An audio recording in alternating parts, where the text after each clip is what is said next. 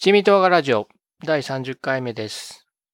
今日は家事と家電のお話でもしようかなと思います。えっ、と、我が家だいぶいろいろ家事については家電を活用しております。つい最近もホットクックっていう、うんと、かき混ぜ機能のついた調理鍋を買ったんですけども、まあ便利に使い始めました。で、結構その家電に関してはいろいろ投資をしているので、お金をかけているので、あの、まあ、レビューを兼ねて、えー、お話ししてみたいと思います。えっと、家事っていうと、あの、印象に残っているブログ記事があってですね、えっと、タイトルが、家事はレベルを上げて物理で殴殴れっていう、ハテナ匿名ダイアリー、略してマスダの記事なんですよね。これ、バズったので、結構有名になったので、多分見てる方もいらっしゃるかなと思うんですけども、今ちょっと探して見てみたら、結構もう前なんですね。2014年10月23日に出た記事だったみたいです。このレベルを上げて物理で殴れっていうのは、あの、ゲームの、テレビゲームのロールプレイングゲームなんかを、の、うんと、例えなんですよね。えっ、と、まあ、強い敵を倒すときに、まあ、その敵の弱点をついたりとか、あるいは敵がやってくる攻撃を、が防げるように装備だとか、なんか、こう、準備するわけですよ。そういう、まあ、小手先って言っちゃあれだけど、まあ、王道的な、えーっと、ゲームの楽しみ方、敵の倒し方をするんじゃなくて、えーっと、レベルを上げて、だから、その敵に対して圧倒的に高いレベルで挑みさえすれば、物理で殴る。普通の攻撃で倒せちゃうよっていう、えー、メタファーなんですよね。で、えーと、このブログ記事中だと、レベルを上げてっていうのは、えー要は家電にお金をかけて、家電にお金をかけてレベルを上げてっていうことで、で、えーそれで、あの、解決しろと。なんか小手先の、あの、技術を使うんじゃなくて、家電にお金をかけて解決しろっていうようなことを言ってる記事なんですよね。で、えー2000 2010年代後半における、えー三種の神器と呼ばれてる家電があって、えっ、と、ロボット掃除機と、あと、食洗機と、えっ、と、なんだっけ、ロボット掃除機と食洗機と、あ、乾燥機付きのドラム式洗濯機ですね。なんか、その、そういう風に言われております。あの、三種の神器っていうと、えっ、と、ウィキペディアによると、1900年代、1950年代後半は白黒テレビ、洗濯機、冷蔵庫であって、で、高度成長期 3C の登場って書いてあって、1960年代半ばの頃になるとカラーテレビ、クーラー、自動車ってなるそうです。で、我が家はもう食洗機も使ってるし、ドラム式乾燥機付き洗濯機も使ってるし、えーロボット掃除機は一部使ってるので、もう三種の神器を持ってます。で、多分ね、そこまで金かけなくてもって思ってる方も結構いらっしゃると思うんですよね。まあ、昔は自分もそういう考えもあったし、なかなかやっぱ一個一個高いので、食洗機なんかもビルドインだと20万ぐらいするし、洗濯機の方もやっぱそれぐらいしますので、うん、買うのには躊躇しちゃしてしまうんですけど、その買って使ったらもう戻れないものっていろいろあるじゃないですか。えーっと、まあ、スマホを持っちゃったらガラケーに戻れないみたいなことだと思うんですけど、まあ、食洗機と乾燥機付きの洗濯機に関しては、あの、もうそういう域にうちは出してしまって、もう一回使ったらやっぱ戻れないなっていう感じなんで、特に食洗機は、あの、引っ越す前にビルドインのタイプがその家にあって、で、まあ使ってたんですね。で、引っ越してからは、その引っ越したところには食洗機ついてなかったんで、まあいいかと思って手洗いしてたんですけど、やっぱりしばらく1ヶ月ぐらいしたら、やっぱり食洗機ないと辛いなっていうんで、買ったんですね。まあ、そんぐらいその、なくてはならない感じ。まあ、えっと、まあ子供がいて、家族4人、5人住んでたら必要かなという感じなんですね。というわけで、えっ、と、うちでどんな風に家電を使ってるかっていうのを紹介していきます。まずは乾燥機付きの洗濯機の話。えっ、と、ドラム式の乾燥機付き洗濯機なんですよね。で、その洗濯機を買う前は、あの、縦型の洗濯機を使ってました。縦型でいいのかな？ドラム式との対比で縦型。うん。垂直方向に層がなってるやつで、で、それもね、一応乾燥機能はあったんですよ。2009年とか2010年に買ったやつで、乾燥機能はあったんですけど、乾燥させると7時間くらいかかるんですね。あの、服が乾燥できるのに。しかもものすごく音がうるさくて、なんかガッタンガッタンガッタンガッタンっていう音がするんですよね。で、まあ、一時期我慢して使ってたんですけど、やっぱうるさいねってのもあるし、7時間、えっと、乾かないと、そうそう使えないんですよね。まあ、7時間ほっとくってなると、やっぱ、ね、夜寝たい、寝てる間に使いたくなるんですけど、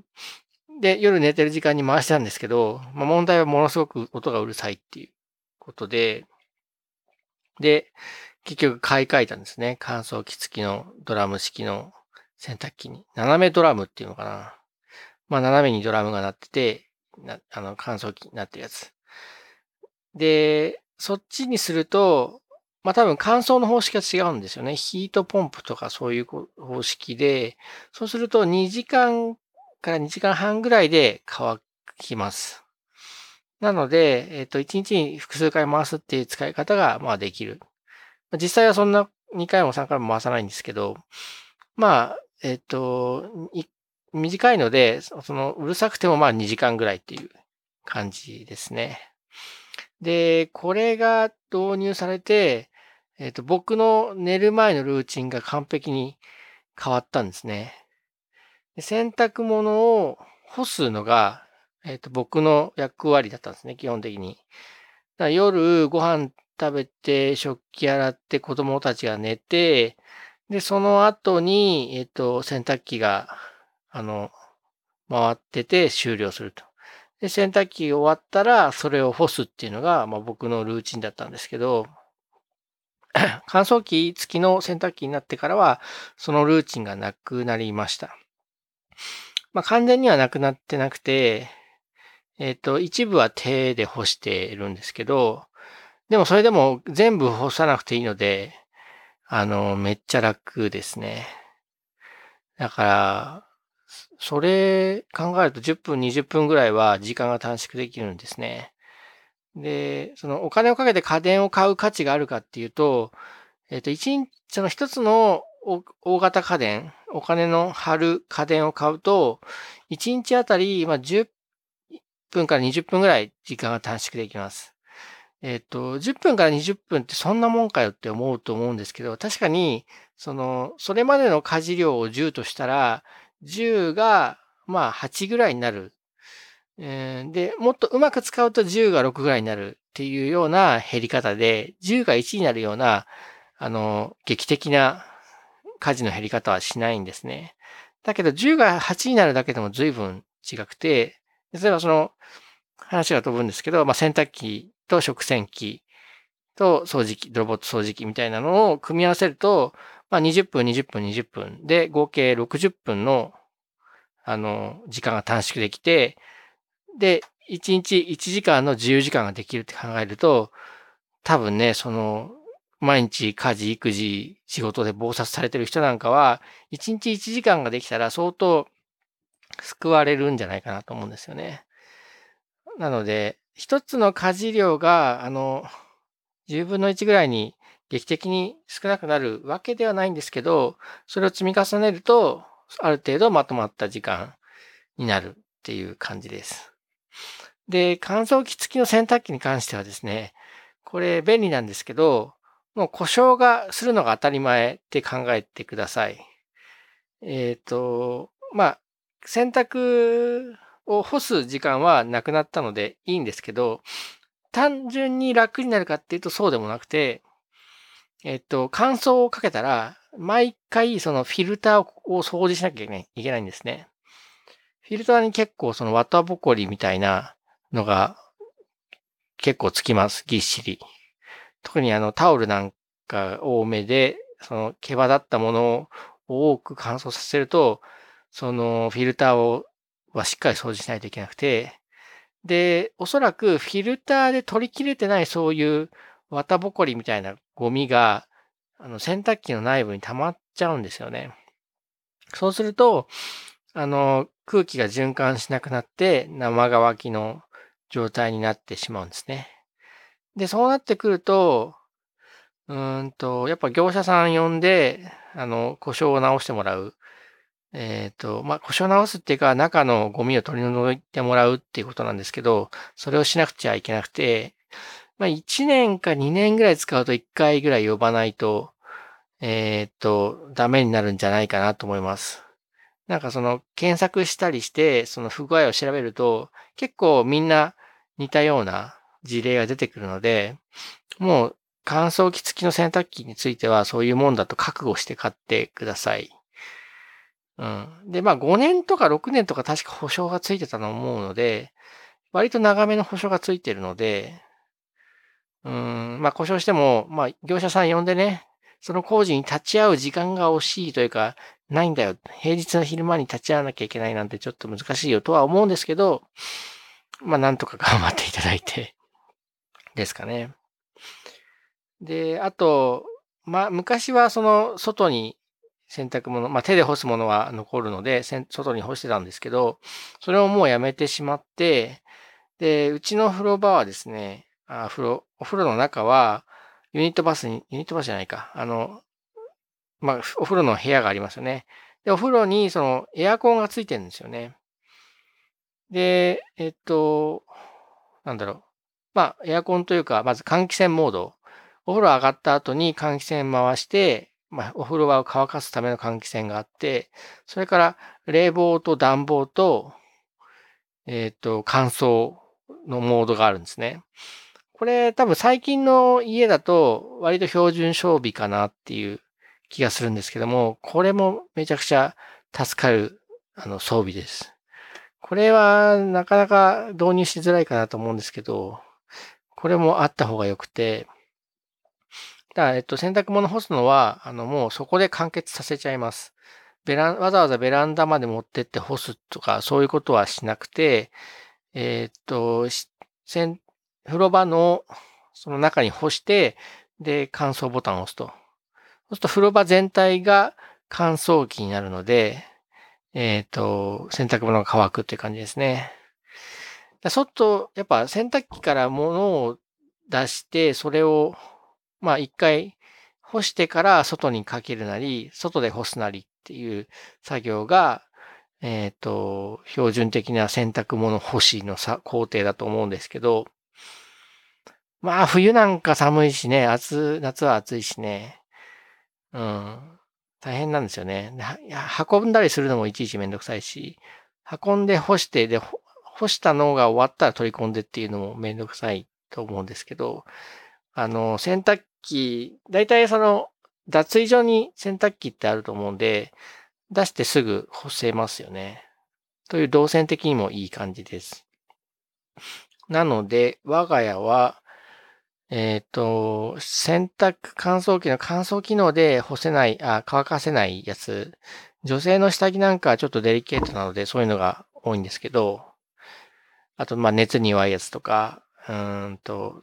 材質的に熱が弱くてシワになっちゃうやつとかですかね。そういうのは割と一部なんで、それは手で干して、で、そこまでの分量にもならないんで、風呂場のスペースで干し切れるっていうような感じです。うん。まあ、あと花粉対策にもなるので、その、花粉症の人は外に干す干すと花粉がついちゃって、ね、花粉症悪化しますけど、それもないので室内で干しとけば、えっ、と、おすすめですね。だから乾燥機付きの洗濯機プラス風呂場も冷暖房付きのエアコンをつけるみたいなことをしないといけないんですけども、これはやる価値あります。これでだいぶ楽になりますね、洗濯は。で、さらにですね、ここ2、3ヶ月前から、えっ、と、をやってることがあって、それはあの、コインランドリーを積極的に使うっていうことなんですね。えっ、と、まあ、毎日の洗濯は自宅の洗濯機で賄ってるんですけど、あの、ベッドとか布団のシーツをうちは週1回洗ってるんですね。これね、シーツどんぐらいの頻度で洗うのが正しいというか適切なのかわかんないんですけど、まあ、豆な家庭はね、2、3日に1回ぐらい洗濯するのかもしれないんですけども、うちはちょっとそこまではできないので、最低限週1っていうことにしてます。で、シーツなんかはやっぱかさばりますので、うんと、洗濯自体はできても、干す場所困りますよね。で、これが昔は大変だったんですよね。えー、っと、家族4人いて、だから4組分の布団の、あの、シーツ、掛け布団、敷布団、まあ、うちベッドなんですけど、敷シーツと掛け布団の、えー、シーツを洗わなきゃいけないと。で、それはね、一応洗濯機に1回で回せるんですけど、干すってなったら、干す場所がない。風呂場の乾燥機もそんなスペースないので、まあ、外に干すしかないんですけど、外もそのシーツね、に、え8枚、8枚も干すスペースないじゃないですか。で、乾燥機は使ってもいいんですけど、あの、ドラム式洗濯機についてる乾燥機を使ってもいいんですけど、その土曜日、日曜日は、あの、まあ、他の洗濯物もあるわけなんですよね。えー、っと、子供が持って帰ってきた給食器とか、まあ一週間に一回ぐらいしか洗濯しないものの洗濯もあるし、で、乾燥機をかけると、やっぱ2時間とか2時間半はその洗濯機を占有しちゃうので、その間、他の選択ができなかったりするっていう問題があって、結構めんどくさかったんですよね。で、えっと、そのシーツの類だけを全部コインランドリーで乾かすように、えっと、冬あたりからしました。これが結構感動する時短テクニックだったんですよね。もっと早くやればよかったと思うんですけど、コインランドリー使わない人は多分あんまり気づかないと思うんですけど、コインランドリーって結構あちこちにあって、で、そのドラム、うちのドラム式乾燥機付き洗濯機は、あの、乾燥にやっぱ2時間半とかかかるんですけど、そのコインランドリーの乾燥機を使うと、20分で乾燥が終わっちゃうんですよ。100円2枚。だいたい100円1枚で10分乾燥機かけられて、で、100円、200円使って20分やると、だいたいバッチリ乾くっていう感じなんですね。で、これはね、本当に画期的で、シーツを干そうと思ったら、ベランダなり、少し離れたところに行って、干すと。干すのも一苦労だし、その干したのをまた、夕方取り込むのも一苦労と。しかも、干してから取り込めるまで、まあ、6時間とか7時間とかね、えっ、ー、と、昼に干して夕方取り込むみたいな感じなんで、結構長い時間かかりますよね。だから、えっ、ー、と、ベッドからひっぺがして、洗濯機に突っ込んで洗濯機回して、で、終わったらそれを今度ベランダとかに持ってって、なんとか干して、で、数時間待ってから取り込んでってやるわけなんですけど、その、ベランダ持ってくとかそういう作業がなくなるんですよね。洗濯機から取り出したら一回そのでっかい袋に入れといて、それを持ってコインランドリーに行って、コインランドリーの乾燥機にぶち込んで20分待つと。で、終わったら取り出すって感じで、まあ、コインランドリーに出かけるのはめんどくせえっていうのはあるかもしれないんですけど、なんかその、えっと、ベランダで干したり、数時間待ってから取り込んだりとかいう労力よりは圧倒的に、その、外に持ってって、コインランドリーの乾燥機にぶち込む方が楽なんですよね。これでだいぶなんか、その、で、20分で終わるので、結構時間が読みやすいというか、やっぱ干した時と取り込む時で結構何時間も空くと、なんか、うーんと、結構辛いんですよね。20分で終わるので、それがすごくいいです。で、このコインランドリーを使う時のノウハウとしては、あの、柔軟剤シートというのを使うのがミソで、まあ、夏場は割と大丈夫なんですけど、冬場になると乾燥機かけ終わった後ってもう静電気でバッチバチなんですね。もう、もう常にバチバチいってる感じ。服を取り、あ、服っていうか、シーツを乾燥機から取り出そうとしてると。で、えっと、コインランドリー大体その100円で2枚入りの、あの、柔軟剤シートみたいなのが売ってるんですね。不織布に多分柔軟剤が塗り込んであるような紙で、でそれを入れると、そのバチバチ静電気が、あの、緩和されます。ただ、それ高いので、2枚で100円とか、なので、えっ、ー、と、アマゾンで40枚入り何百円みたいなやつを買って、えっ、ー、と、それを持って行っ言ってます。こっちの方が全然経済的なので、もしコインランドリーを活用とされる方はおすすめです。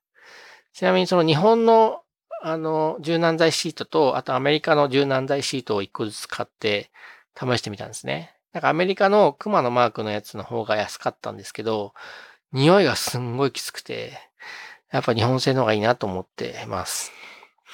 で、こんな感じで、その干すっていう作業を、あの、乾燥機なり、えっと、浴室の乾燥機なり、あとコインランドリーを使うと、あの、天気にも季節にも左右されなくなるので、その家事における、その季節とか時間とかによって左右される具合が減るので、そういうのもだいぶストレス軽減になるかなと思います。というわけで、乾燥機付きの洗濯機はおすすめだし、コインランドリーもバンバン使った方がいいと思います。あ、コインランドリーはですね、最近のコインランドリーは洗濯から乾燥まで全部1回でやってくれるっていう洗濯機も置いてあります。1回入れたら洗濯して、勝手に洗剤も入れてくれて、洗濯終わったらそのままこう、それが乾燥機になって乾燥するっていうのがあるんですけど、これがね、1回1000円とか1200円ぐらいするんですよね。で、時間も、まあ、1時間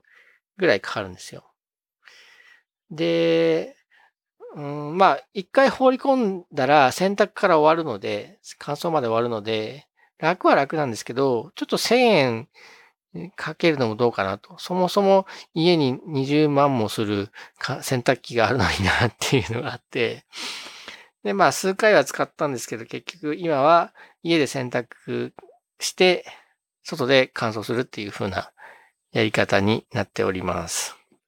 えっ、ー、と、じゃあちょっと長くなってきたので、今日はここまでにしときます。家事と家電について、おす、うんと、洗濯編でしたね。選択編でした。